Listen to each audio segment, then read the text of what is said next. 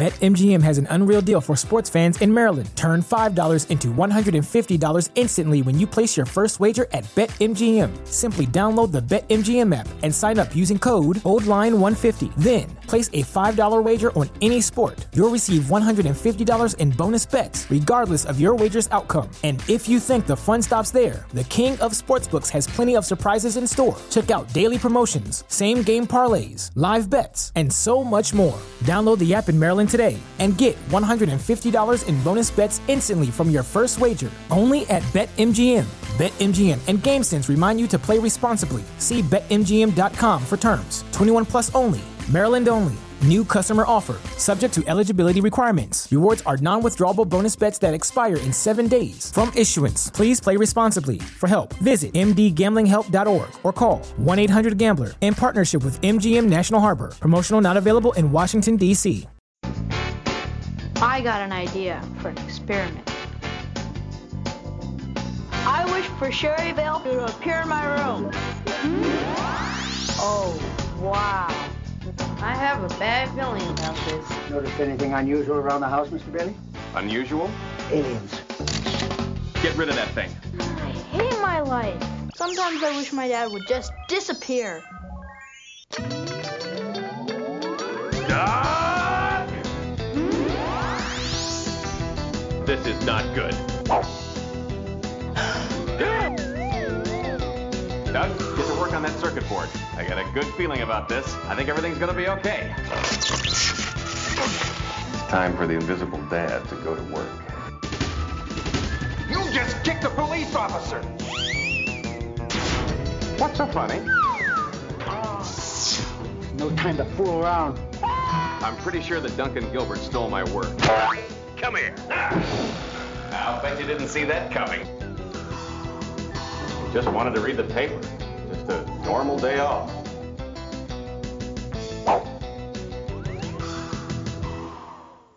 Welcome to They Call This a Movie, testing the strength of friendships one terrible movie at a time. Subscribe to the podcast on iTunes and other podcast services by searching They Call This a Movie.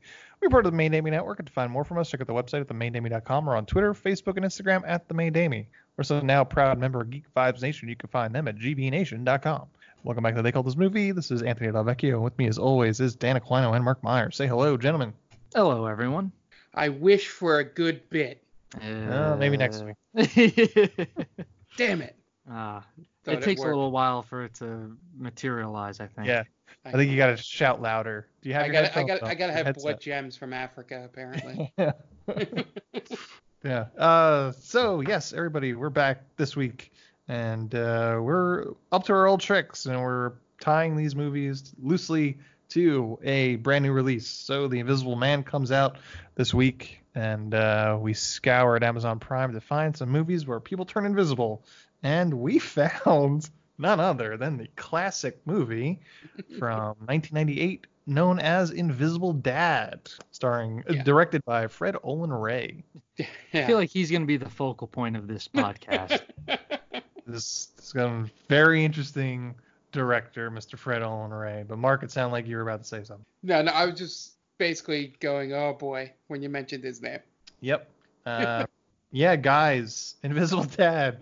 Not going to ask you if you've ever seen this movie before, because I assume the answer is no, unless Mark's going to pull one out of his ass. Oh yeah, I have VHS. I watched it all the time. I still watch this all the time, guys. I wore out two VHS copies of it. Yeah.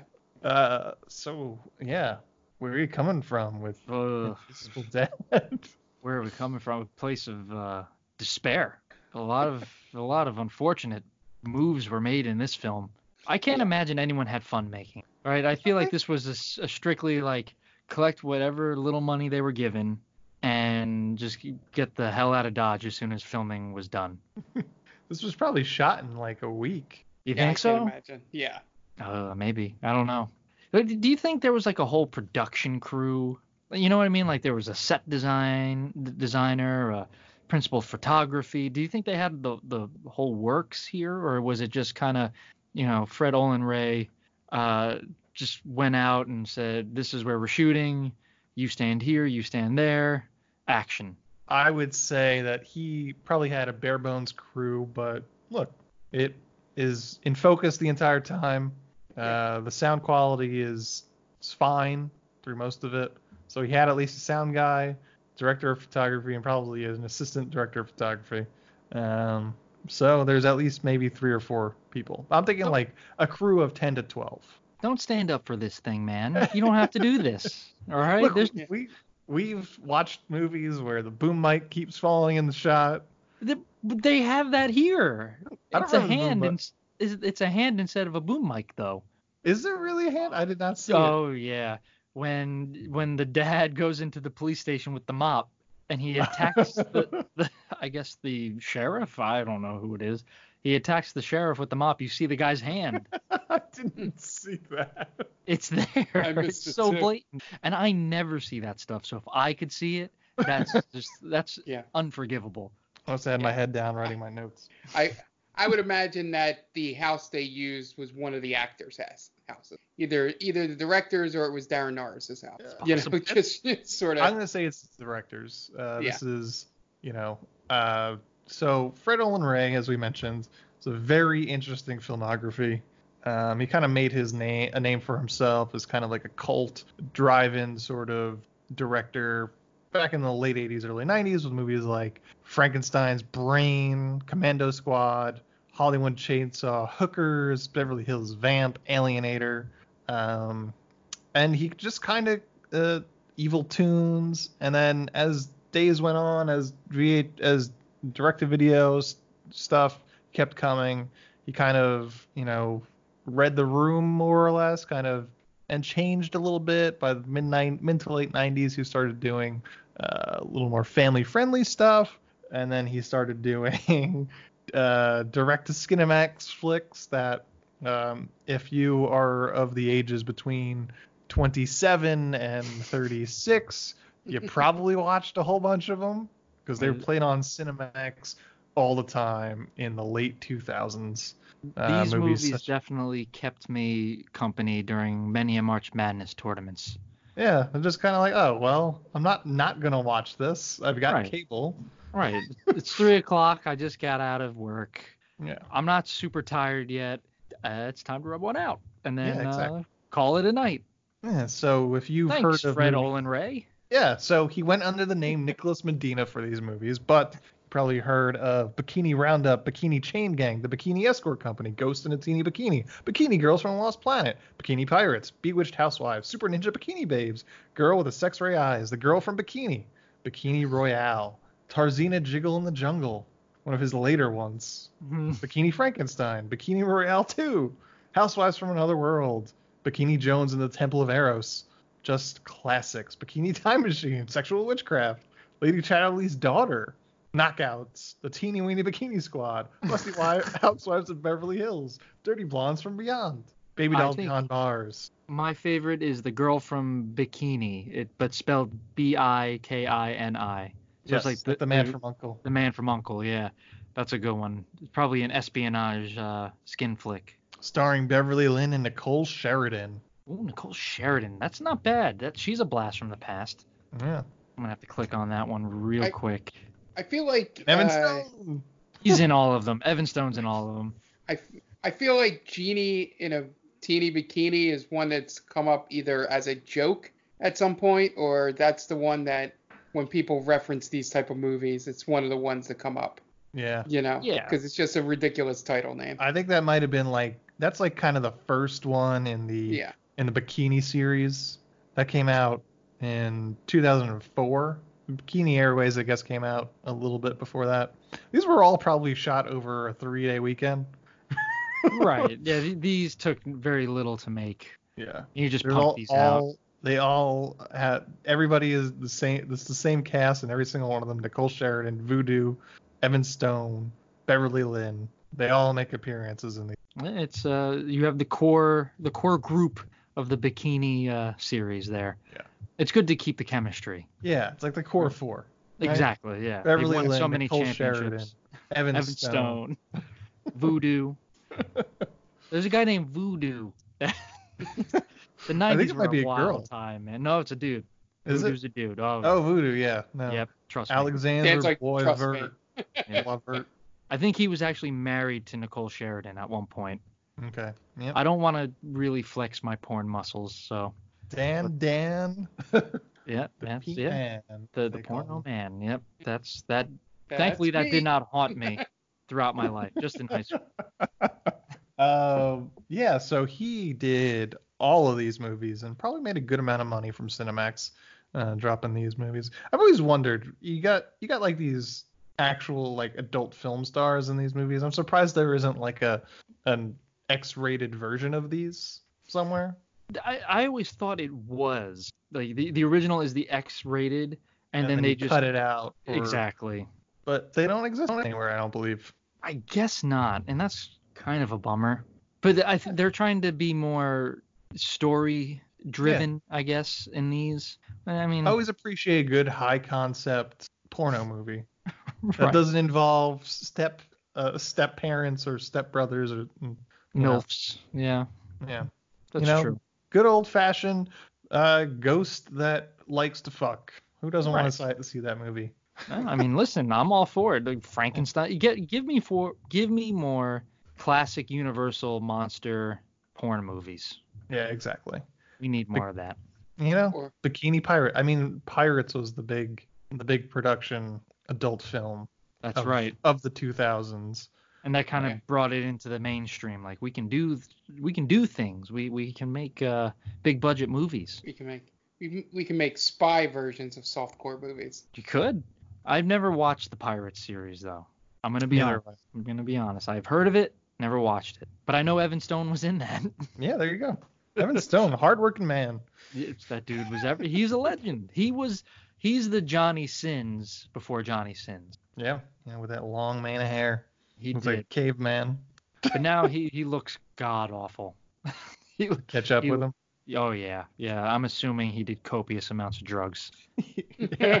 Just the 2000s were just uh, with a mountain of cocaine up his nose. Yeah, yeah. All, all these it doesn't look bikini, like Artie Lange. all Yeah, these uh, all these bikini movies were just made with one brick of coke. yeah, right. That's how they paid Evan Got- Stone probably. Guys, the brick came today. We got to film about seven of these to pay for it. Well, it's worth it. Uh, now- yeah, this guy has a very eclectic filmography. I mean, he's he's gone. Mar- Mark, you said it best. This guy has range. Mhm. Yes, because Ant was just about to mention his current escapades. Uh, yeah, now he's transitioned. He's no longer doing these bikini movies, unfortunately. Because Cinemax, Cinemax, I guess feel I, I haven't I haven't had Cinemax in a while, but I'm guessing that they've kind of moved away from that. But now he's doing Christmas movies. Um, probably showing up on Hallmark and Lifetime. Yeah, this is his this is his Van Gogh blue period. This is his The- Christmas. The, the natural progression. Yeah, Softcore go- porn to Christmas. yeah. Which is worse for your career? Hey man, he's made he's he has 158 credits to his name in terms of director. He's working. Hey, l- uh, working listen. steadily since the the late 80s. Good for him.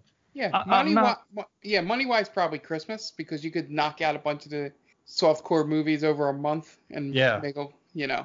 Listen, I'm make a lot not saying. I'm not knocking his work ethic. The guy works. I get it. I'm just saying, which would you be more embarrassed by? Hmm. hmm. I guess I guess the softcore porn because I've always just been like, man, I could write like a thousand of these Christmas movies. Yeah. In like an hour. So But see, I've now that's envisioned, why I've envisioned myself in that position. I was like, shit, give me that money. I'll do it. I can write you a story about Candace Cameron going to the Midwest and falling in love with a guy that's trying to save his parents' tree farm. And she learns not to be a corporate minded woman. And she's going to use what she learned at that corporate job to save the tree farm. And they have a whole bunch of kids named Chris and Noel and stuff like that. Bam. Well, Wrote it right now.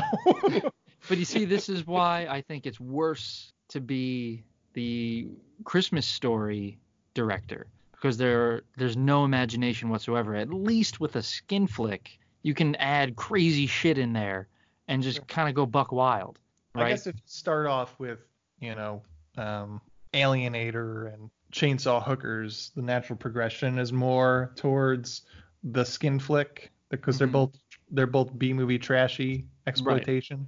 Right, you're just Uh-huh. one. You're uh, like a a stone's toss away from from Yeah. porn at that point. Right.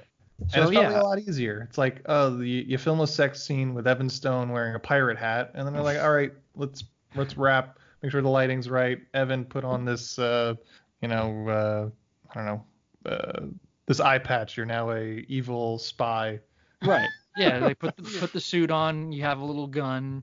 Now you're double X7 or whatever. I don't know. It's like- Yeah. It's it's but you can stretch the imagination a little bit at least with at least with that. But in like you said, you just wrote a cookie cutter. It took you two seconds to write a Christmas story. Yeah, and the the Christmas movie part of his career definitely sounds like I want to have my grandchildren on set.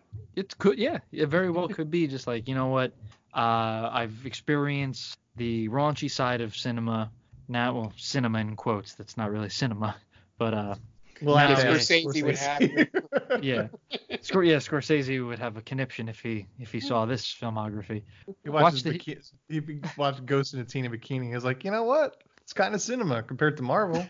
Right. It- it- fred olen ray and martin scorsese are secretly best friends they they have poker night at each other's houses Yeah. Uh, but yeah, I just I think in my opinion, and I'm also a huge pervert, so I would rather go. That's on the uh, Instagram. I would rather go with the uh, Skinamax. Okay.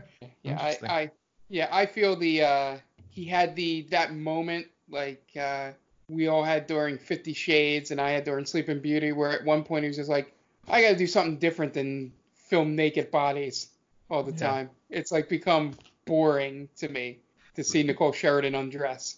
Real quick, I'll, I'll tell you a quick story, and then if, if you want to move on, we can, or we could just keep talking about this. It doesn't matter to me. I'm I'm all for it.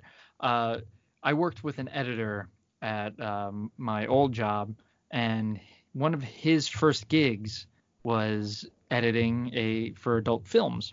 And he said one of his first days there, he was walking by the edit rooms, and you you just see, you know, you, you see these uh, scenes constantly, and people just get super desensitized. He said, so guys are just like staring, they're like dead inside. He would say, they're just watching people get pounded over and over again, and they're just, just like drooling because it's it's just brain dead stuff. It's terrible. Mm-hmm. So that's that's what it would be like Yeah. I guess to film it constantly. You know, you're just like, okay, let's uh let's go back to this position. Right, we got to do this again, and it's just like over and over again. Reverse Right. cowgirl, doggy.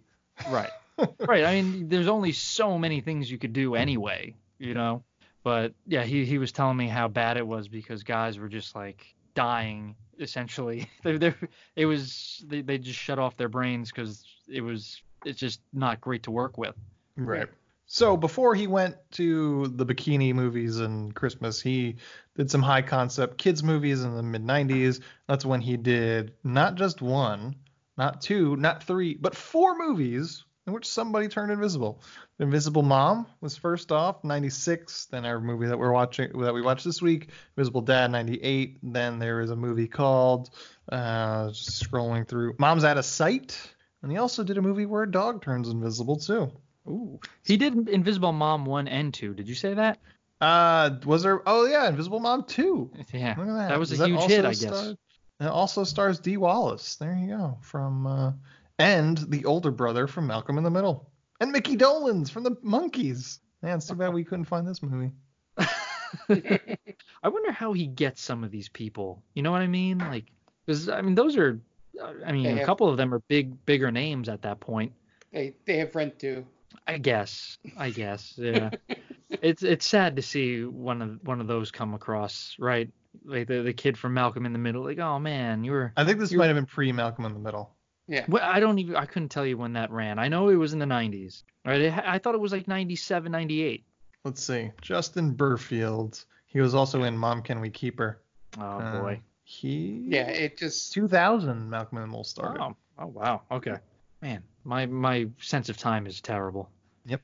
Uh, it's uh, I give again, I give this guy credit for just sticking with his like niche and just you know being unapologetic with it, just collecting whatever. I don't. uh, How much do you think you get paid for something like this? Can't be much. Um, I'm thinking he's he's pulling down like maybe 20 grand yeah. Per project. per project. Yeah. Yeah. Okay. Probably so- making a nice little nest egg for him. I mean, there's probably I, I can't imagine more because they're probably super easy to shoot. right. but zero probably- budget really. they're probably at least two, three weeks of shooting. Let's say two weeks of shooting, and then editing process probably month. post production that's stuff. a decent yeah. amount of time of his time. I mean, he's probably shooting another movie while he's editing the last movie because he seems to be like kind of a, um, you know, just a, a factory in and of himself. True. So now, quick question. This is important. At what point in this movie did you guys tap out? Hmm. Good question. like I mentally watched it tap out. Twice. You know, obviously I watched it the fir- I Hmm. watched it the second time with with more invested because I'm writing my notes. Um, I think around the time uh of the dinner date. Okay, so you made a, a decent amount Yeah. of the way in. Maybe 40 minutes. Yeah, I was thinking the the time when I checked how much was left, and then I said, Jesus Christ, there's 41 minutes left, is probably can be considered when I tapped out. I don't know when that was. Maybe it- was it around the Africa thing when they did all the stock footage for Africa Sure. when they went Yeah. there. I think that was around 41 minutes left or something. But yeah, I yeah that that you know said that out loud, not just to myself. I was like, Jesus Christ, you know, What about you, Dan? I tapped out when the, The opening sun- credits. you know, I know I made it a little I made it a little ways in. Uh, I tapped out when the sun wished for the uh, the TV actress in his room, Yeah, Okay. yeah. and then she asked some really stupid fucking questions, and then he wished her away with the dad there. I'm like, okay, I'm I'm out of here. I'm done. They done. referenced the X Files. They do, yeah. This is some X Files shit. They don't really say that though. Shit. no. That would have been so much better. This would be better. This movie would be better if it was a bikini movie. Yes, it wanted to so badly at points. Yeah. I think because Yeah, 'cause- now it makes sense why the kid is watching like a Beverly 90210 show. It's a Baywatch. It's Baywatch. It's It's Bay- Baywatch. 'Cause it's, okay. it's Ocean View. Oh, that's what it was. So Baywatch. and the dad's like cool with it. Like, oh, well, you've earned a break. This kid's getting ready to jerk off, dude. this has just glimpses of horniness in this movie. right. My my dad would have killed me. He would like, why are you watching this? Especially when I'm here. don't, don't watch it while I'm here. Hey, it's the number one syndicated television show in the mid 90s. Baywatch. Everyone was View? watching Yeah, Baywatch. Baywatch. Oh, okay. I was just say, Anthony, I think Ocean View was made up. Next, you're Uh, gonna tell me the movie from Home Alone is fake. I was I was kind of upset when I heard that wasn't real. I thought that was an actual like old timey movie. yeah. Movie Nope. magic, friends. Yeah. So, Invisible Dad stars Karen Black, Charles Dierkop, Daran Norris, and Mary Elizabeth McGlynn. Is has an IMDb score of 3.2 and no Rotten Tomato score, but a 12% audience score on Rotten Tomatoes. Yeah, I, I guess that's that does uh that does sound about right. Yeah, I did want to mention I I'm pretty sure because I did watch Invisible Mom as well first in order to decide which one I was gonna make us do. Pretty sure the opening titles against that the stormy weather. Pretty sure it's the boat. it's the same for both of these movies. Well, yeah, you got to cut corners where you can, I'd imagine. Yeah. Now, did you guys did you guys notice? And maybe I'm the only one who did. One of the characters does blatant blackface in this. Who? Uh, Mr. Wiederman, the, Oh. the nosy neighbor. I think he was just wearing uh army army But I- like I guess it's supposed to be camo, It's supposed to be green. Is but what I'm it's thinking it's of it. black, right? Yeah. Uh, Is it just me I- or am I? I, wo- I it's wonder how black. much that is the uh, color saturation of whatever this was filmed on. yeah, I don't think he was trying to pass himself off as a black person. He would be the perfect candidate for it, though. Yeah. He's was got a a- weird. Have you ever seen that guy? Did you see that guy's nose? I have. He's Yes. a weird looking nose. That's why I'm saying this guy is like the perfect candidate to pull off or to think it's okay to do that because I think he's a real nut job in like real life. Yeah. Charles yeah, Dierkop. He was in The Yeah. Sting. He's in some big fucking movies. Uh, the This- name in Butch Cassidy and the Sundance Kid was Flat Nose Curry. He was the killer Santa at the beginning of the Silent Night, Deadly Night Part One. Yeah, he was. I just saw that. That's so. This guy was in like he was legit. Yeah, he's still alive too. Yeah. He now he looks his nose looks more closely related to Artie Lange. Yeah. Right. Well, he did He- live through the 80s, man. Well, but no one partied as hard as fucking uh, Artie, dude. Yeah. I, I doubt that Charles Dierkop came anywhere near Artie Lange's level. Probably yeah, not. that's a very punchable face this guy has. That's that might be why his nose is so flat. probably. I was gonna say he was probably like a boxer or something. Uh, Kid That makes Gorgeous. sense. Yeah. Yeah. Yeah. My uh, interesting going back to Dan's point about where you tapped out. I think I only made it those 40 minutes just because of uh, knowing Daran Norris from Veronica Mars, and also you had brought up Fairly Odd Parents. I didn't realize that until you mentioned it, Dan, um, in our conversation. Oh, he about it. sounds and looks just Yeah, like yeah. him, and it, it turned out to be him. Yeah, yeah. Um, but I I knew the name uh, once I clicked. I was like, I think I recognize that name, and um, checked it right before the broadcast here about Veronica Mars. Um, but and then Mary Elizabeth McGlynn, um, you know, you know, voice actress does you know a whole bunch of things. She voice directs now. She was guest starred, you know, one of the more uh, popular ones, her along with Will Friedle from Boy Meets World on Critical Role. So I was like, oh, a live action role from her. You know, I wonder how this is. And then about 40 minutes in, I'm like, eh, sounds about right for a voice actor trying to trying to do live action here. Th- so that's s- what this whole movie is. Voice actors just trying Yeah. to act and not being very good at it. So Mark, you stand Daran Norris and Mary Elizabeth McGlynn, but no love for Karen Black. What's uh, what's wrong with that? What's wrong with Karen Black? Nothing really wrong with her. I just had never seen Mary Elizabeth McGlynn um, act, uh, you know, non-voice acting.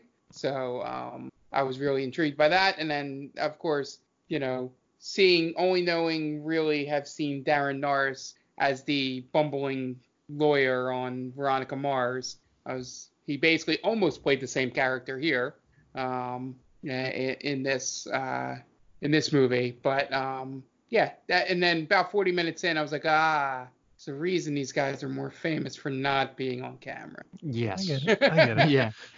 No love for Academy Award nominated actress Karen Black. That's all right. Mark, well, Mark's a huge hater, so and we know this. I am, This is true. you know. Was she in Uh, Star Wars? Because that would explain why I hate she was in Nashville. Five Oh. easy pieces. Now I kind of hate her. I can't imagine you've seen Nashville. Not a second of Nashville. Uh, so what do you guys say? We we've wasted enough time. You guys want to try and get into the plot at this point? That was a good ramble we had. Well, it, it touched on a lot of pornography, which is one of my favorite things. So Yeah, we don't do enough porn in, in this. Maybe we should have a branch off and do a porn. They call this a movie podcast. they They call, call this a porn. movie. Yeah, I mean, the- we have so many doors that we could open. Yeah, we could we could totally do the entire bikini series. Now We that we're could. talking about. And, you know, it's it's ours for the taking. Have to procure them. I don't think Geek Research. Vibes Nation will want to uh, partner with us, but who knows? well, we'll leave that up to them. We'll Yes. we'll tell them that we've got another podcast. We're just direct. We're we're watching softcore pornos. that, that's a, that's a more interesting. So not like full on like Right. porn. You- We're not going to go David Tell's old porn. specifically specifically softcore porn movies. Yeah, I mean that's a little more friendly for uh for audiences. Cover the Emmanuelle series. There you go. Perfect. And there, I mean we could uh I'm trying to think what I I don't know. that would make her second appearance on these podcasts. Yeah, Krista Allen. Which I'm pretty sure I I'm under the impression though that Fred Olen Ray directed the a couple of Emmanuelle series after Krista Allen, only because the guy that plays uh, Rivington is in like the 2011 Emmanuelle series. Okay. So and this guy's like I, I don't know I just assume that like Fred Olen Ray would have something to do with that too. it's possible. but I- didn't I find out. It's not on his filmography. Wow. And there's and in one of them there's no director mentioned. So that's what brought me to think of that. You know, That that's a huge you know, people- missed opportunity. people can get away with using different fake names or stage names, and you know, do a rodeo during the winter. That's yeah. I don't- Madison Bumgarner. Yeah. wow. That's Uh, a that's a joke that I actually caught. There we go. I'm Wow. very happy Yeah. I found that one out. The assumption that Mark uh, has that our listeners all follow baseball off-season stories is is a big one, Mark. I'm not gonna lie. I, I think I think our friend Matt Malloy would know that. yeah. He, he's a big sports guy. I think he would have Oh. got that joke. Yeah, that was Matt, the that joke- That was Was Yeah. specifically for Specifically for you, you. so I hope you Yeah. got that one. that was the that was the least shocking baseball story of the offseason. Uh, so you guys want to get into the plot? Yeah, Yes. let's do that. All right, but before we do, I think Dan, you have a message. I do. I, I wanted to give a shout out to one of uh, our good friends of the podcast. Uh, she is with Geek Vibes Nation. Tia, she has her own podcast, uh, the Top 10 with Tia, a weekly podcast, where Tia and her crew tackle a number of entertaining topics, like the top 10 movies of the year or the top 10 worst on screen couples. This week, they actually came out with the top 10 superhero fights, and I was going to be a part of it, but I had to get my wife's tire fixed because that's what my life is now. It's just fixing everything for my wife. Uh, this podcast has it all. My wife. Oh, I can't believe I sunk down and did that. God damn it, Mark. Yes. This podcast has it all. Don't miss out. So yeah, go check that out. Uh, Geek Vibes Nation. You can follow them obviously on Twitter, Instagram. I'm I always get their uh, and I go to their website all the time. It's gvnation.com, right? That's correct. Yes, I got it. So check it Just out. listen to what I say at the beginning of every fucking You episode. talk, you talk so fast. It's impossible to keep up with you. I'm sorry. I can't listen that, that quickly. My brain registers things very slowly, Anthony. All right? But anyway, just go watch the top 10 with Tia. She's a good person, and that's all. All right, so we're gonna take a break to listen to a word from friends of the podcast. So we will be right back.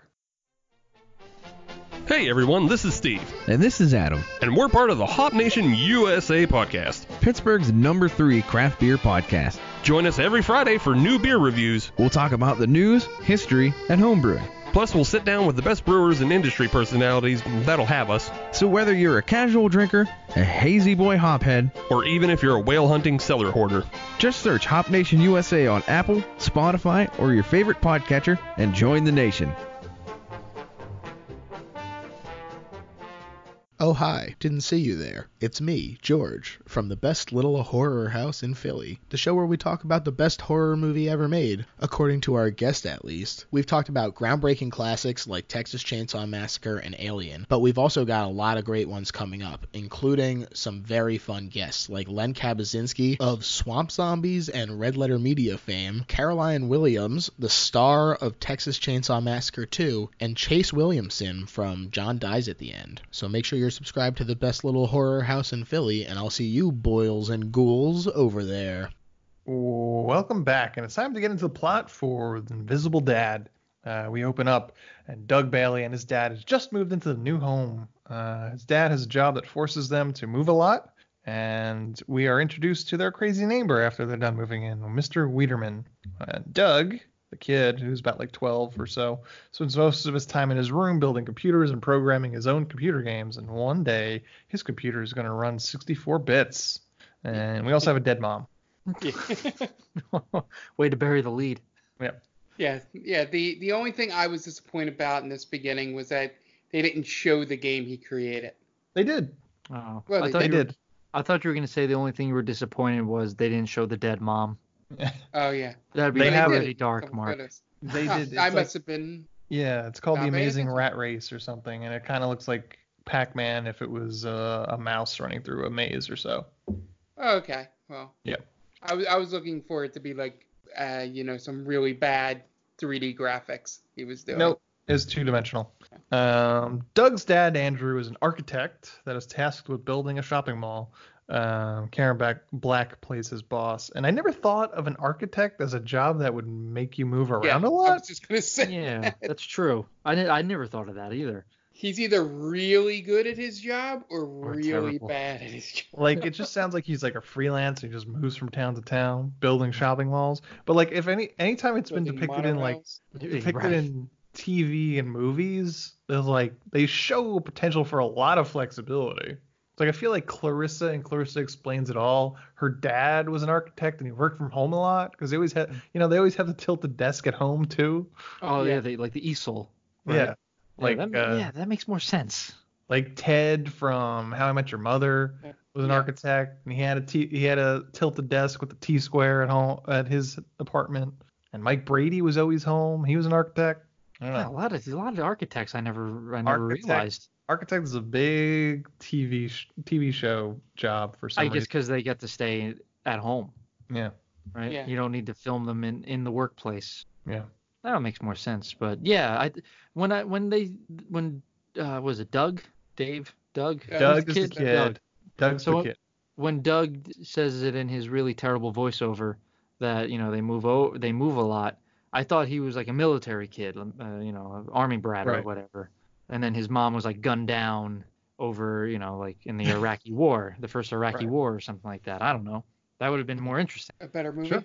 Yeah, that that's how you make the movie better. Doug's mom is shot down uh, doing a reconnaissance mission in uh, in Iraq.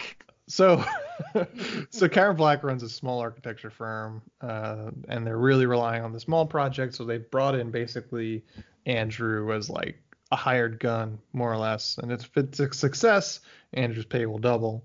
Um, we're introduced to junior architect Duncan, who hates Andrew immediately because it was supposed to he- be his mall project. And looks like uh, how all suits fit me because I never get them tailored. There you go. It's, uh, this Duncan is uh, Mark's fashion plate. It's the one Yep. he looks up to. Yep, that jacket is right off the rack. And he's like, just every time you dress up in a suit, you're like, do I look like Duncan? Yeah. And if the answer is yes, then you're like, mission accomplished. Mission accomplished. I'll just uh, imagine that Mark has a picture of this guy that plays Duncan in his room. I just never knew what movie it was from. I just read, Yeah. saw him on the internet a- one time. Uh, so we meet Doug's friend Jimmy, and he talks about how he's always having trouble making friends. He has this one really choice line that speaks to um, just abuse. He says, Everyone always likes me at first, but then we move where my dad gets into one of his moods and scares them off. Ooh. Yeah, yeah, he does say that. Yeah, that's a red over. flag. Yeah. Um, But we we never see that mood. No. Well, he he mentions that he's getting very mad because he's he thinks that the invisibility is um, causing his metabolism to speed up, so he goes and takes a nap. That's so lame. it's just so goddamn lame. I'm So getting Mr. angry. I'm gonna go take a nap. So Mr. Wiederman, uh, he's a neighbor. Uh, he's spying on the new neighbors, and he thinks they're aliens. Um, and his wife, who's like seems much younger than him, is just saying, "No, they're not aliens." Uh, but he goes over. I was gonna say Mr. Wiederman was definitely in Nam, right? Like he's Yeah. shell shocked. Yes, Okay. most definitely. Yeah, he he definitely has problems. Uh, I I was kind of upset that they didn't do the uh I, I forget what show it's from, but Abner, Abner. oh, that was from Family Guy. well, well, I- it's from a show before that, isn't it? Uh, I, I thought it was. yeah, I think uh, uh, Bewitched or something. Bewitched Yeah. had, had the nose. The, the, the kid turned his father invisible. yeah, I, wish. Boy is doing something. right. I, I I worked up all this courage to get this porn. Are you gonna come over here and watch it or not? yeah, I, I wish they had done that kind of joke, but this movie's too stupid to not do that. Yeah, yeah. So he goes over to introduce himself to Doug, who is tasked by his father to clean out the garage. And Mr. Wiederman tells him of the old owner, who was an inventor and possibly an alien. And one day he just up and vanished. Um, Doug spends some time going through boxes that the old owner left behind in the garage and stumbles upon a weird gadget with a headset. So he goes back into the house, turns it on, and plugs it into his computer. Um, he fools around with it for a while, I guess. And Andrew comes home and sees the garage is still full of boxes. So he orders him to go finish the garage and then go to bed without watching TV. And Doug makes an offhanded comment of that he wishes it was still 4 p.m. And while he's still wearing the headset. And lo and behold, he opens the garage door and it's 4 p.m. all over again. So he realizes that this uh, machine is some sort of magic. Um, so he cleans up the garage the second time around. His dad comes home to him watching Ocean View, which is basically Baywatch, which is maybe set in Ohio based on the plot description of the TV which is confusing because it's about it's called Ocean View, and Mhm. Ohio is notorious for not having uh, neither the Atlantic or the Pacific on on its, It's on that. Erie Ocean, Yeah. Lake Erie. Mm-hmm. Um, so next day, Doug tells his buddy about the machine, and Jimmy immediately thinks about the video games that he wants to summon. Instead, Doug conjures up a banana split and eats himself into a sickness. But at work, what was you say, Mark? I, I was going to say that the next thing that's coming up is apparently the school district lets kids call themselves out sick. Yep. Well, he did the he did them a favor and he called. You know. Yeah. That is that's nice on his part. Um, so at work, Andrew has a meeting discussing companies for the construction job. Duncan, the junior uh, architect, wants to use Thunderbird for the construction, and Andrew nixes the idea, saying they use cheap materials. Call, Doug calls out sick, so Andrew goes home. Um, Doug's teacher, Sandy, shows up at his house to tell his dad that he plagiarized his paper. And so before this, um, Doug mentions that he wants to get find his dad uh, a woman, basically, A girlfriend. a Yeah. girlfriend. So was that Doug's plan here? He was going to tank his class so his teacher had to go to his house. It's a weird exchange between the father and the Yeah. teacher because the teacher's like, yeah, he's so smart, but then he plagiarizes. Like that flies directly in the face of what you're talking Yeah. about. Yeah, yeah, and, and then I also love the teacher is like, you know, I'm glad at least he didn't just print it from the internet. It, it makes Like, no difference. made it Where kinda you- better. he Well, hand thank- wrote all this, so that made it better. Thank God he didn't plagiarize it from A. He plagiarized it from B instead. Yeah. It's so much better when you plagiarize it from B. Like, yeah, it's it's a weird conversation because the dad is even just like, oh, you know, yeah, he's an investigator. Like, the fuck are you talking about, dude? what does that have to do with plagiarism? the whole detective things makes no sense. Right. Right, because it's also a history paper. Yeah. Right. And they they played for another gag and it doesn't really pay off. Yep. And then that's it. We never hear about him being a, a detective again. Mhm. Now he's an inventor. It's this movie just flip flops like crazy sometimes. So Doug has to rewrite the paper on literature, detectives, and history, which he doesn't want to do. But it also sounds like the easiest history paper ever. So he uses his machine to conjure up Humphrey Bogart, and this is the second second actor we've covered who has played Humphrey Bogart in more than one movie. Oh, did he play Humphrey Bogart in the uh the Killer Clown movie? It is not the same guy. Oh, okay. But that But guy I played remember Humphrey there. Bogart in a whole bunch of movies, and this guy played Humphrey Bogart in at least three movies. Oh, what was the movie with um? Funhouse Oh, Ki- or Clown Funland. Funland, Funland. I was gonna say Clown with a Shotgun, but I'm sure that's a movie. probably. If, if not, that's our next project. Yeah. Yes. Um, so then Doug takes matters into his own hands to, to try and set his dad up with his teacher. So he calls her uh, her up to set up a time at a restaurant to talk about Doug's grades. That's his excuse. And Duncan has a meeting. Meanwhile, Duncan has a meeting with Stillwell, the contractor from Thunderbird Construction. Thunderbird is paying Duncan on the side to get the mall job. Duncan says that Andrew doesn't want to use them because he thinks they use substandard materials. And Stillwell basically just admits to everything. of course we do. We use flour. what? Yeah. So basically explains that they cut their materials with flour like a low-level drug dealer would do. And it doesn't seem like they're paying him a whole lot to admit this. Uh, right? no. Fifty grand. I mean that's I mean that's a lot of money, but So they're like- paying. He's paying Duncan fifty grand just to get the job. Right. Undercutting any other construction business. But that still seems kind of low, right? Yeah. I mean you're you're admitting that you're basically using like sand for Yeah. for for the building. This is an entire mall is going to be built with these half flour bricks that are just going to collapse within the first week, maybe. A, a stiff wind will blow and then it'll It's going to have thousands of people's Well, death on their hands. you don't Duncan think it's a class action lawsuit against them? Dun- Duncan says that'll kill like a hundred people. No, you're vastly underestimating how many people go to the mall, especially like on an opening day. Yeah. You're probably gonna have what would you say like 8,000, 9,000 people in there possibly. Like imagine if it's a two-story floor, a two-story mall. People are gonna just be falling right through the floor. Yeah. And then uh, Oh, like it's got it's got a whole it's got a whole merchandise. Right. Yeah. There, there's no way this holds anything. It's again. Yeah. It's it's literally people. It's literally flour. Right. I think they said they mix in a little concrete just to make it hard. A little bit of Yep. clay. a little bit of clay. That's not gonna hold it. And any inspector worth their salt is gonna notice this immediately. I mean the That's- brick that's falls their problem. apart. The brick falls apart while people are just like pulling on it. It, it it's kind of like that infomercial for the um the sand when it's in water. It's it's super Yeah. wet. but when you pull it out, it gets you can like it's malleable. Yeah.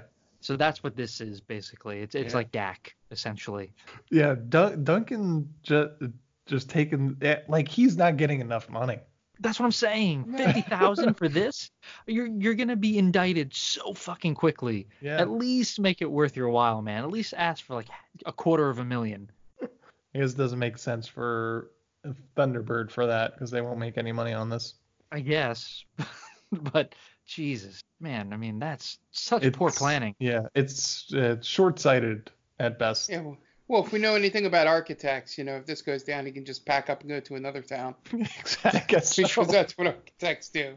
Right. That's I think that's probably what he was planning. Like, all right, well, I'm heading to Bridgewater, New Jersey next, so it doesn't matter. No one's gonna know. I'm gonna change my name to Scott, whatever, and go from there. Clean bill. Yep. Um, Stillwell slaps him in the face with a brick, as playful as you do. that with a brick and threatens him to push the deal through. Uh, meanwhile, Mr. Wiederman spies on Doug and Jimmy doing completely benign things like walking through the front door and just accuses them, them of being aliens. Being aliens. aliens. Um, Doug uses the machine to conjure up Sherry Vale, the star of the series Ocean View. And Andrew comes home and sees Sherry Vale in his son's room. And then Jimmy jets. Doug conjures Sherry Vale back to where she came from. And Andrew tells Doug to destroy the machine. and she has Uh, like a completely non-human reaction. Oh, yeah, she's and like a instead robot. of just going, "What the fuck?" right. Are you guys aliens? Yeah. There's so much aliens talk in this movie. And there's no aliens. Yeah, or is there? Dun Dun, dun dun, dun. I don't think there are. Uh, Mr. Wiederman shows up and warns Andrew about Mr. Rivington being an alien, and then Miss Mr. and Andrew's just like, all right, well, bye. Uh, Doug says something that he wishes his dad would just disappear, and then Andrew starts to disappear while he's figure like trying to figure out what's going on. Doug smashes the machine. Doug goes downstairs and sees his dad's pants pacing around the living room. Tells Doug to go get the machine now to bring him back. And Doug comes back with smash machine. And at this point, Andrew is now fully nude in front of his son. Obviously, his son, his son can't see him, but it, he knows that he's naked.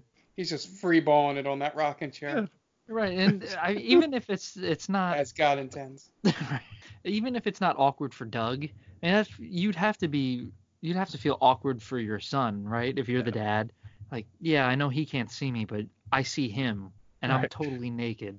Right, exactly. This is I'm breaking the law at this point. this this is not good. It's not good for anybody. No. Um. So obviously he realizes that he's sort of fucked at this moment.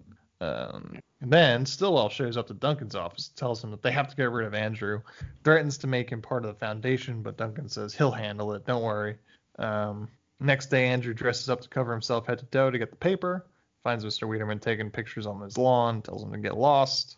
And then Doug and Andrew go to dinner with Ma- Miss Collier, with Andrew wearing a beekeeper helmet, and the waiter waiter is not happy. No, the, oh, the waiter's the best part of this movie. He is so bitchy.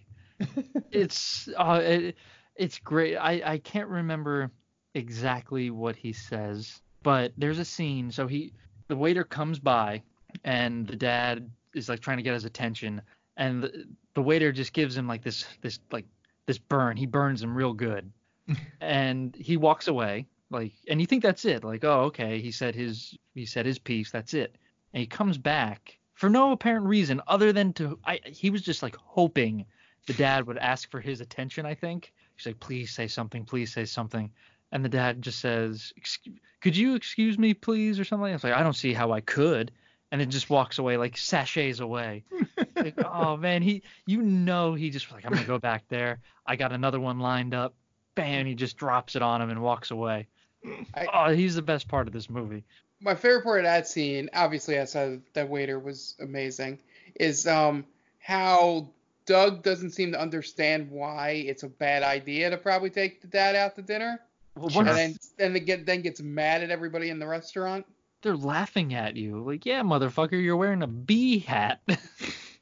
Yeah, and, like Andrew understands the dad. He's like, I know what's going down, but I'm doing this for my son. right, He's he's, a good a good dad, yeah, for sure. And he's trying to get some of that, you know, sweet, sweet teacher uh, action. Yep. that pent up teacher. Now teacher tell me poon. that's Some of tell that me Miss that's not bliss, the- as they say. that that's the real re- like guys that's just that just shows guys will do anything to get there right Yeah. like i'm invisible fuck it i'm going out i'll wear whatever uh, he's probably hasn't gotten laid in ye- six or seven years, maybe. right well when was the first iraqi war right, right we're, we're, we're sticking with that story by the way Right, yeah. she was shot down She and was she's sent not really 91. dead she's just in iraq she's That's, is that that the mid credit stinger at the end? Yes. yes. Yeah, we, we, we cut to uh like a hut in, in Iraq and it's the mother and she's, you know, doing whatever. She's planning her escape and she's got like a fucking machine gun or whatever. She's And gonna then that- blast her way out. Yeah, and no, no, no. She gets tossed the machine gun by Rivington's twin brother, the one that's missing. Oh, that's awesome. that's badass. I like So that's how we're making this better. Yeah, I think here so. we go. We, we We'll just, just keep it. building on it as we go. Okay. Um, so a couple of patrons thinks it's the funniest thing in the world that he's in, wearing a beekeeper hel- helmet. So he excuses himself to the bathroom and dresses and then goes back, pours some oil on the floor, and the waiter slips and drops a whole bunch of food on them and they leave. See, I th- I thought there was so many better ways that he could have messed with the with those two customers. Yeah. I mean, Right. he usually just resorts to just beating the shit out of people. Right. Like I feel I feel like you could have done a Mrs. Doubtfire move here where you switch the food, maybe put a lot of spicy shit in there. mm You know, just like and then like they eat and they you know, they start coughing, maybe one of them dies. That's a that's a route that could have been taken. Uh I other than that, you maybe uh yeah, maybe just beat the shit out of them. I don't know. I have the waiter just beat the shit out of him. I don't know why I'm doing this. watch, watch them die while you have your hands around your throat, invisible. right. They, yeah, that would be fun. Looking over at Doug, you made me like this. this is your fault, Doug. I'm sorry, Dad. I just wanted you to have a girlfriend. That and that could be the the, the mood that the dad gets into. Now we have to move again. right? I strangled somebody while invisible. And then he That old story. Yeah, the dad just saying not again. Not again. Not again. God, this is taking a dark turn. Uh, so Andrew, next day, he calls up work and tells them he's going to be out sick for the whole week and won't be able to come in. Karen Black decides that they're going to bring the office to Andrew, so Artie, the security guard, and Duncan go to his house to drop off everything he'll need. It's like working from home. It's Yeah, right. uh, very progressive. Sweet gig. Duncan then has a meeting with Stillwell, and Stillwell tells him to steal the blu- blueprints and pass them off as their own, his own. And then Sandy shows up unannounced with at home at their home with pizza, and I guess she's looking for some action because she's looking for a kiss from him. He says to close her eyes. He takes off beekeeper helmet, kisses her, and then when before he's about he's able to put the helmet back on, uh, Duncan uh, burns himself on the pizza, and not Duncan, Doug Doug. Burns himself on the pizza, and uh, he screams out in pain, and she opens her eyes to see that uh, Andrew's head is missing. She faints. Yeah. And then when she wakes up from this, it's the quickest understanding of a situation and forgiveness that I've ever seen in a movie. Yeah. So she comes to. They explain the situation, and she says she's going to try to help them by Yeah. going to the library and trying to find out about Rivington, uh, see if she could find out anything about him and his inventions. Duncan, meanwhile, pays someone to create his own blueprints for the mall, uh, basically tracing over uh, Andrew's plans. Presents, pres- presents it to Karen Black, and she thinks they're great. And she's like, if Andrew doesn't come through with his plans, then we'll go with Duncan's. Sandy come back from, comes back from the library and finds that Rivington nearly blew up the art museum became a recluse, and no one's seen him after that. Um, he had an identical twin brother that went to Africa to study rare gems. We then get a quick scene of the identical twin in Africa, played by Robert Donovan, who is not the sort of prestige actor you think would be slumming it in this movie. He's just a random ass guy that showed up in some Emmanuelle movies. Um, I thought he was gonna be like a Christopher like Plummer sort of in Star in Star Crash sort of thing. It's like, oh Yeah. man, this guy was in Hamlet with uh, Laurence Olivier. nope, Yeah, just just needed something to keep him busy or whatever, you know. Just a dude that hung out with uh, Fred Olen Ray, I guess. Well, well, listen, man. Can't all be winners, dude. Yeah, no. Right? Uh, You can't always get the big names. Uh, so Doug attempts to fix the machine. He tries it and fails. Says he needs a 64-bit circuit, and he knows just where to get it. So he calls his buddy Jimmy with a plan. Then Africa, Dr. Rivington reads about a story about Sherry Vale and her alien abduction story, where she mentions Oakmore, California.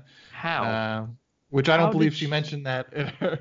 she couldn't have known. yeah, She's was- in the room. Yeah, they weren't like we're aliens in Oakmore, California. Right. Uh, yeah, she knows exactly where they are. I was in house 592 Oakmore, California on Sycamore Road. Like, what the fuck? How is that possible? Yeah, yeah, yeah. House Probably- six nine four two zero on, you know. She probably Three saw she probably saw Doug's like report card and was like, oh, I know where that school is. Right. I went there. I used to live in this house. This is I was a cougar too. How are we doing this year? Oh, not great. Not great. We're gonna miss the playoffs. Ah, all right. See you later. Um, so Rivington reads Oakmore and he thinks, oh, his brother's back to his old tricks. No one's seen him in a while, so let's go back to Oakmore, California, and see what's going on. Um, so Doug and Jimmy go to a computer parts store and try to steal a 64-bit circuit, but like, why didn't he just ask for forty dollars? Right. And His dad is willful to help him solve the problem. It's just the dad has a specific invested interest in him solving and he's this home. problem. And he's home. right. Right. He's not. He's not at work. Yeah. Yeah. So, and also, Jimmy is the worst lookout of all time. Yep. He, he just stares at the front door. Mhm. The- Yep. The, the, guy's not there. Walk around, dude. The guy that owns the store will not be coming through the front door. He's already somewhere in the store. right. It's just him looking. Where is Yeah. it? Stupid. Stupid kids. Uh, so they get they get caught and they get and Jimmy jets again, just runs away. Um, Doug gets sent sent to jail. to jail. He's 12. they actually send him into like a jail cell for, for that. Mr. Wilson's pressing charges, man. They gotta wait for the uh, juvenile police to go pick him up. Yeah. Send him to the juvie. Um, so Andrew and Sandy go to the police station. Mr. Wilson owns an electronics store, plans press charges, and Mr. Wilson starts off at an 11. He's just, he's just like he's about to throw down with Sandy. Are you calling me a liar? Yeah, he he's a real asshole, man. You're gonna press charges on a kid? Just like, come on. Yeah. Tell the parents or whatever. Just like he's my he's my student. Uh, he wouldn't he wouldn't steal. Which it would have been just so much easier. It's like, hey, can we just pay for this and just be on our way? Right. Like, listen, I'll I'll punish him at home. Yeah. And I'll I'll give him detention and I'll here's the forty dollars. Yeah, but she outwardly calls Mr. Wilson a liar, even though she says she just she's not calling him a liar, and he gets noticeably upset. Um, I think so and I think he said he was gonna hit her. I think so too. Yeah, more or less. He was, I think he kind of rum, mumbled some stuff, but he was lunging at her like she was gonna she was gonna get popped. Right. He insinuated he I think he was gonna kick her or something like that. Yeah. Uh, Yeah. But yeah, he's an he's a bad person. Yeah. Uh, so Andrew undresses and goes into the police station and kicks Mr. Wilson and the cop until Mr. Wilson gets arrested for contempt and they escape. That's Uh, a, it's a whole different sentence if I wasn't paying attention.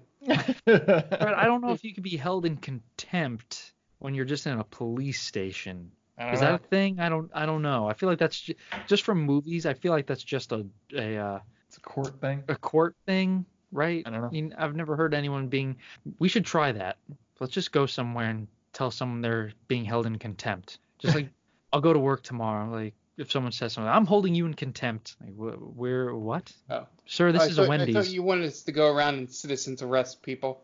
I think you just wanted us to go kick cops and see what happens. Well, we can do that. I mean, we won't be able to record this podcast for a while. Or Yeah. or kick people in the cock, which is Oh, what, I I, think said- what I could have I think he said- mistakenly heard. Yeah. Oh, okay. I, was, I think he said kick, kick cops, I- Mark. No, I know. At least that, that's what I thought. No, That's that what was I my said. point of I could have very easily misheard that sentence when you said he kicks Mike Wilson and the cop, you know. Nope, that's Gotcha. not what I said. Um, so Well, you do whatever you want to do. Yep. So they go back home. Uh, Karen Black calls Andrew to fire him because now she's uh she's loving Duncan's design, and she's like, "Oh, this is all we need. We don't need this hot shot that we hired." He puts Uh, up no fight. by the Yep. way. yeah. He's like, oh, he I'm takes it fired. really well. Yeah. Yeah. Well, well, what do you know? I got fired. His his performance gets very different when he's invisible. It gets Yeah. very voiceover, Yeah. like voiceover actor. It becomes very cartoonish. Um, Why I oughta. He does. He does stuff like that. Yeah. Um. So then he hangs up the phone. He's just like, I bet Duncan's behind all this. I bet he stole my designs, and I could prove it. but he Yeah, has to figure out a way to expose uh, Duncan because he's still invisible. Um, then, from out of nowhere, Doctor Rivington shows up to the house, and uh, and meanwhile, The neighbor thinks that he's back from the dead. yep, he's like, no, that's my that was my brother. And then meanwhile, Artie confronts Duncan. Artie, the security guard, confronts Duncan about stealing Andrew's plans. Duncan knocks him out and ties him up. And Dr. Rivington tools around with the gadget and uncovers the blueprints for how to fix it. So they get to Rivington and Doug get to work. Andrew gets frustrated, so he goes to lie down for a while. so lame. what a what a lame dad thing to do. Um, so Stillwell sends a bunch of goons to the house to make sure Andrew doesn't make the, to the presentation. Um, Rivington and Doug attempt the machine, but it doesn't work. Sandy and Andrew get an idea and decide to go to the presentation. And the presentation begins, and Sandy and Andrew show up in the office. Rivington finally reveals that he knows what's missing. It's this some gem that he found. I don't 100% understand where he found the gem. It was on the beekeeper hat. So I, Oh, I thought it was like honey, yeah, that's what I thought too. right? Or like um amber, I guess. Yeah. I I don't know. That's it looked either it was either honey or amber. I couldn't I couldn't be honest, It's but it, it's bullshit whatever it is. It's a, it's a blood gem from Africa. That's That's what it was. Yep. That's 100%. what- I thank God I brought this blood gem with me all the way from Africa. He says he said he gave it to his brother, so it is definitely from him from his African travels. Um, so uh, they show up at the meeting, and during the meeting, Andrew, as Invisible Andrew, attacks Duncan and forces him to sexually assault one of the clients. And I forgot about Yes. that. I forgot about that move. That's a very weird move in this Oh, yeah. this film. So Andrew excuses himself. Uh, uh, Duncan excuses himself to the bathroom to get cleaned up because Andrew also like made him drop like champagne on himself, and then Andrew just beats him up in the bathroom. Um, he tries to bargain. Uh, Duncan tries to bargain with Andrew, said I'll give you whatever you want. Andrew asks him that to admit that he sold his plans, and he says no because still it will kill him. So he just knocks him out and takes his clothes. Um, meanwhile, Artie breaks out of the restraints. Rivington and Doug, uh, Doug get the machine to work, and Doug wishes to bring his dad back from invisibility, so it works. This is where uh, Andrew steals his clothes, so he takes a suit. Um, Rivington and Doug leave the house, and the goons threaten them with crowbars. Rivington fights them off while Doug wishes them away to prison with Mr. Wilson. Jimmy also shows up and throws a newspaper at them. Um, Andrew shows, shows up to the presentation and tells Karen Black about Duncan stealing his plans. Shows his initials hidden in the plans, so proves that it was his plans all along. And Stillwell tries to escape with his kickback money. Artie interferes and gets his ass kicked, but shows that the building materials are garbage. Andrew gets his jog back, and Duncan runs off ashamed.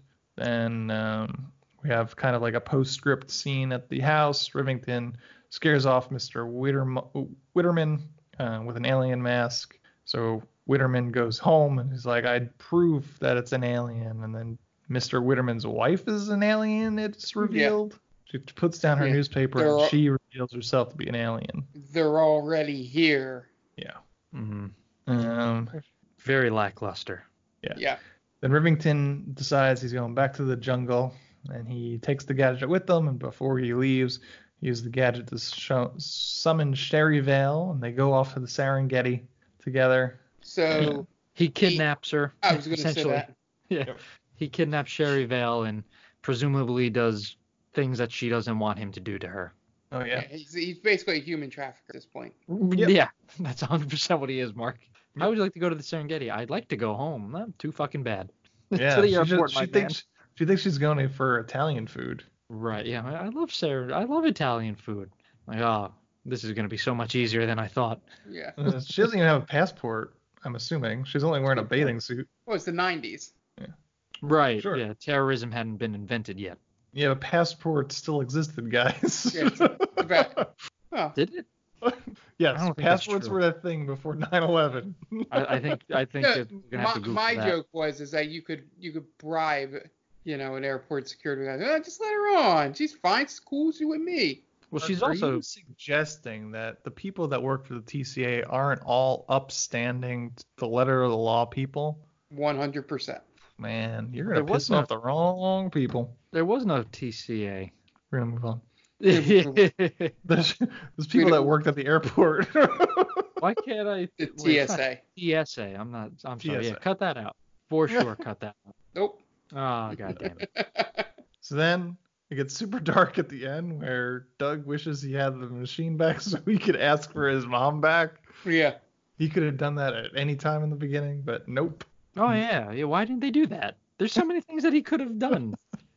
Nope. He just really wanted he he wanted to what was his plan with Sherry Vale? Was it to give to his dad or was he he gonna try and fuck Sherry Vale? I don't think he Uh, wanted it for himself. Spank bank material. Yeah. Yeah. 100. And, I, percent Show me your tits. Right? and, and also to show off for his friend. right. Oh yeah. Jimmy popped a huge boner at that moment. He definitely did. I, and the, the one thing. Why you ran away. The the one thing that really annoyed me was uh when the, the dad sees that he has this awesome machine that defies space and time and logic and the kid goes we can make so much money and he says we work for our money here don't be that guy All right. Yeah. Right you're there's nothing wrong you're not stealing Nope. right you're you're I, I can understand you want to teach your kid about responsibility and hard work but come on my man Yeah, you're This- just you're you're just redistributing the wealth. Right. Mm-hmm. And You're when you get a miracle, you don't fucking say no to it, all right? That's right. You don't you don't do that, all right? You're spitting in the face of everyone who needs that money. All right, dude, don't be that guy. All right? If you to the listeners out there, if you come across or invent a, a machine that grants your wishes, the first thing you should do is grant is just ask Wish for a more wishes. money. Well, it's un I don't think there's a limit, Mark. I think you just get an unlimited wishes here. So you, you wish for Sherry Vale 1st Mhm. and foremost. She's probably like 60 now, so that's probably not great, but still you do it. And then you wish for a because ton you of have money. to, right? Yeah, well, you, to pay homage to this movie, you have to wish for Sherry Vale. All right, take her to the Serengeti, and then just a ton of well, first money, then Serengeti. Yeah. And then wish for your dead mom, if mm-hmm. you have a dead good. mom. That If is the have a that dead is mom. the official canon order. Yes, that's that's my recommendation. You can do it however you want, but that's the that's the correct way to do it. Yeah. And that's the end of Invisible Dad.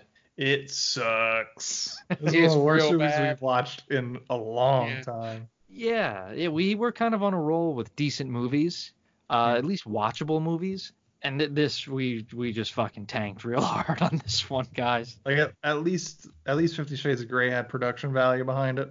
Right. Yeah, and it had a it had a, a decent soundtrack. Yeah. It had nudity. Yep.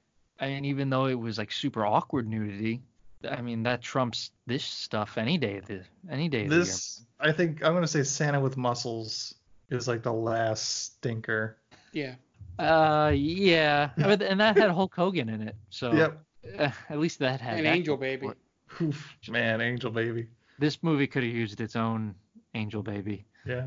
I, I don't know what to say sucked. about this. Uh, that after this podcast, Stan, me, and you are going to go write the sequel, which is the mom and the other twin brother breaking out of Iraq. Yes, 100%. Yeah, it, we're we're gonna get the flashback of the mom being shot down over Iraq, right? And she she escaped, or she's taken prisoner, right? She's taken prisoner, tortured for, Yeah. we're gonna say tortured for five, eh, Yeah. five six years, right? Yeah. She's got to be there for a while, and then she escapes somehow. I don't know. We'll figure that out. She escapes.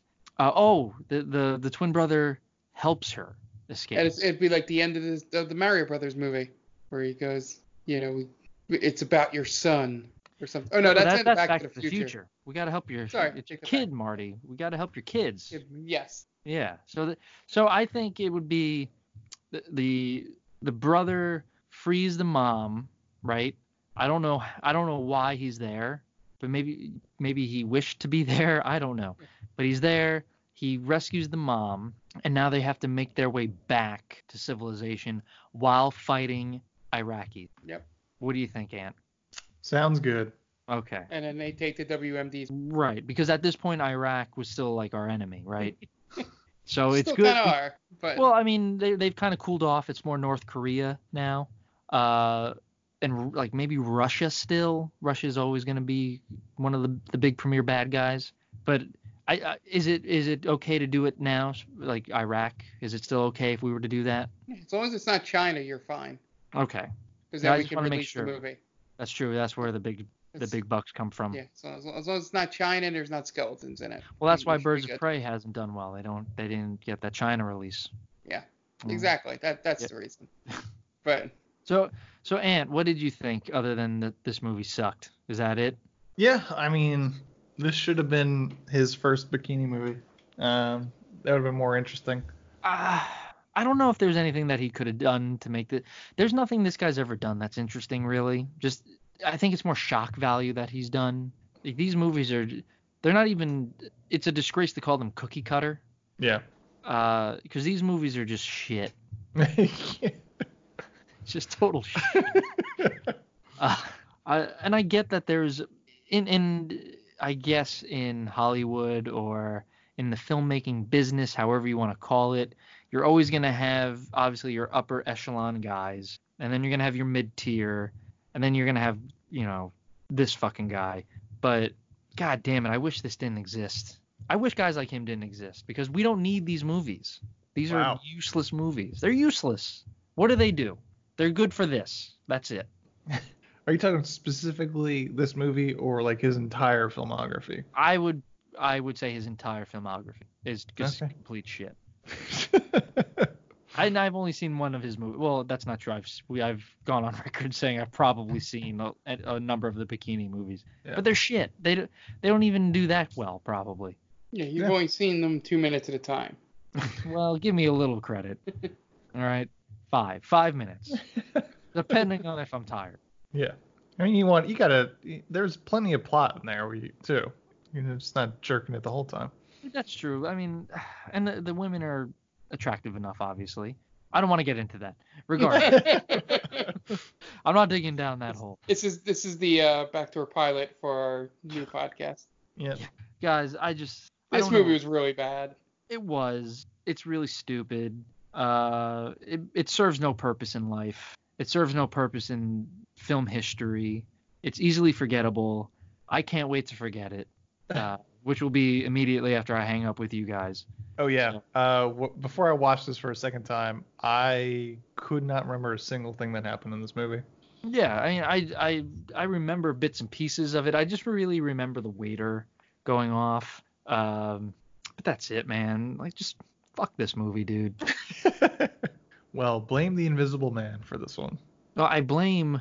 I, I don't know. I couldn't even tell you who this is directed for or made for, but fuck them, those people, because someone must have liked this. He made other movies. Yeah. Children in the 90s, I guess. Yeah, we were dumbasses. Yeah. Invisible dads, terrible. I think I was gonna say suck my dick, but I, I refrained at that. point. All right. I. It sounds like uh, we're wrapping up, so I think that's Yeah. gonna. You know, you guys want to plug your shit? Make it quick. Sure. Uh, at Diaquino122 on Twitter. Follow follow Stranger Damies on Twitter and Instagram at Stranger Damies. Uh, we're we just passed 400 followers, so that's a nice milestone. We're gearing up for 500. We're getting there slowly but surely. Uh, and we were discussing possibly having a little giveaway once we get to 500. Uh, obviously still in the works, but it could be you. And once we figure out what we're gonna give away, it's gonna be Well- fucking awesome. It's gonna be better than Invisible Dad. I promise you that. Well, well, Right. we're we're gonna we're gonna give away gifts, not the people. well, You said we're gonna have a giveaway, and it could be you. That's what you said. did I say that? Holy Yeah. shit. I did not mean that. I, know, I'm- I knew think what I you meant meant. to say I'm it's gonna be awesome. Yeah, I don't know. I'm tired. just, uh, just breaking your balls. Maybe I will give away someone. Fuck it. It's gonna Sherry Vale. We It'll have right Sher- here. right. We're gonna give away Sherry Vale. Uh, Uh, but yeah, uh, follow us there. Hit us up if you have any. Uh, if you like what you hear. If you don't like what you hear, we're more than willing to discuss at ad nauseum. Yeah, and that uh, hitting that 400 followers is perfect timing coming up to um, episode 100 of Stranger Damies, which uh, aired yesterday um, here. So um, one of our better RP episodes, which I, I really did enjoy. So make sure you listen to that. It's on iTunes, Google Play, you know, anywhere you can listen to podcasts. You know, um, we're soon, uh, you know, still in the works. If you're, we're trying to catch and just watch our videos. You know, probably going to be behind on that because we're still trying to figure out, um, you know, what we're doing with that. But um, at least the, the podcast, the audio is perfectly fine and and it, it comes out really well. And uh, you guys are, you know, barreling towards, uh, you know, a final showdown with the um, one of the main antagonists that you've had so far. So be on the lookout for that um, every Wednesday, um, right there on all your favorite podcast feed. Okay. Um, yeah, and we are They Call This Movie. You can find us at theycallthismovie.podbean.com or on all podcast streaming apps that They Call This Movie. Search that. We should pop right up. That's Spotify, uh, Spotify, Stitcher, uh, Google Play Podcasts, basically anything that uses an iTunes feed. We should come right up. Um, anywhere you p- cast your pods, basically. We're the Main Damie. Uh, you can find it at themaindamie.com on Twitter, Facebook, Instagram at the Main Damie. Just search that. We should come right up. We're all now proud member of Geek Vibes Nation. Uh, GVNation.com is our main website, and they're on all um, social at Geek Vibes Nation. Um, we're on their podcast stream, um, along with a whole bunch of other great shows. Stranger Damies is there, a bunch of other shows that we have nothing to do with is there. Top great 10 bunch of Tia. people. Top 10 with Tia. Bunch of great people, have great shows, bunch of a whole bunch of different interests uh, that they satisfy there. Um, and that's Geek Vibes Nation, and that's gonna do it for us today. Um, this has been Invisible Dad. I put these poor guys through this movie this week. Apologize to them, and uh, hopefully next week's movie will be better. But um, that's gonna wrap it up. I am at Ant Delvec on Twitter. Um, if you have any suggestions, you could send us an email at themaindamie at gmail.com. Please, if you have five seconds, just rate and review our podcast. Give us five stars on iTunes. Um, tell us uh, we're doing great. Um, just it really helps us out. Get seen because of the algorithm. Um, But that's gonna basically do it.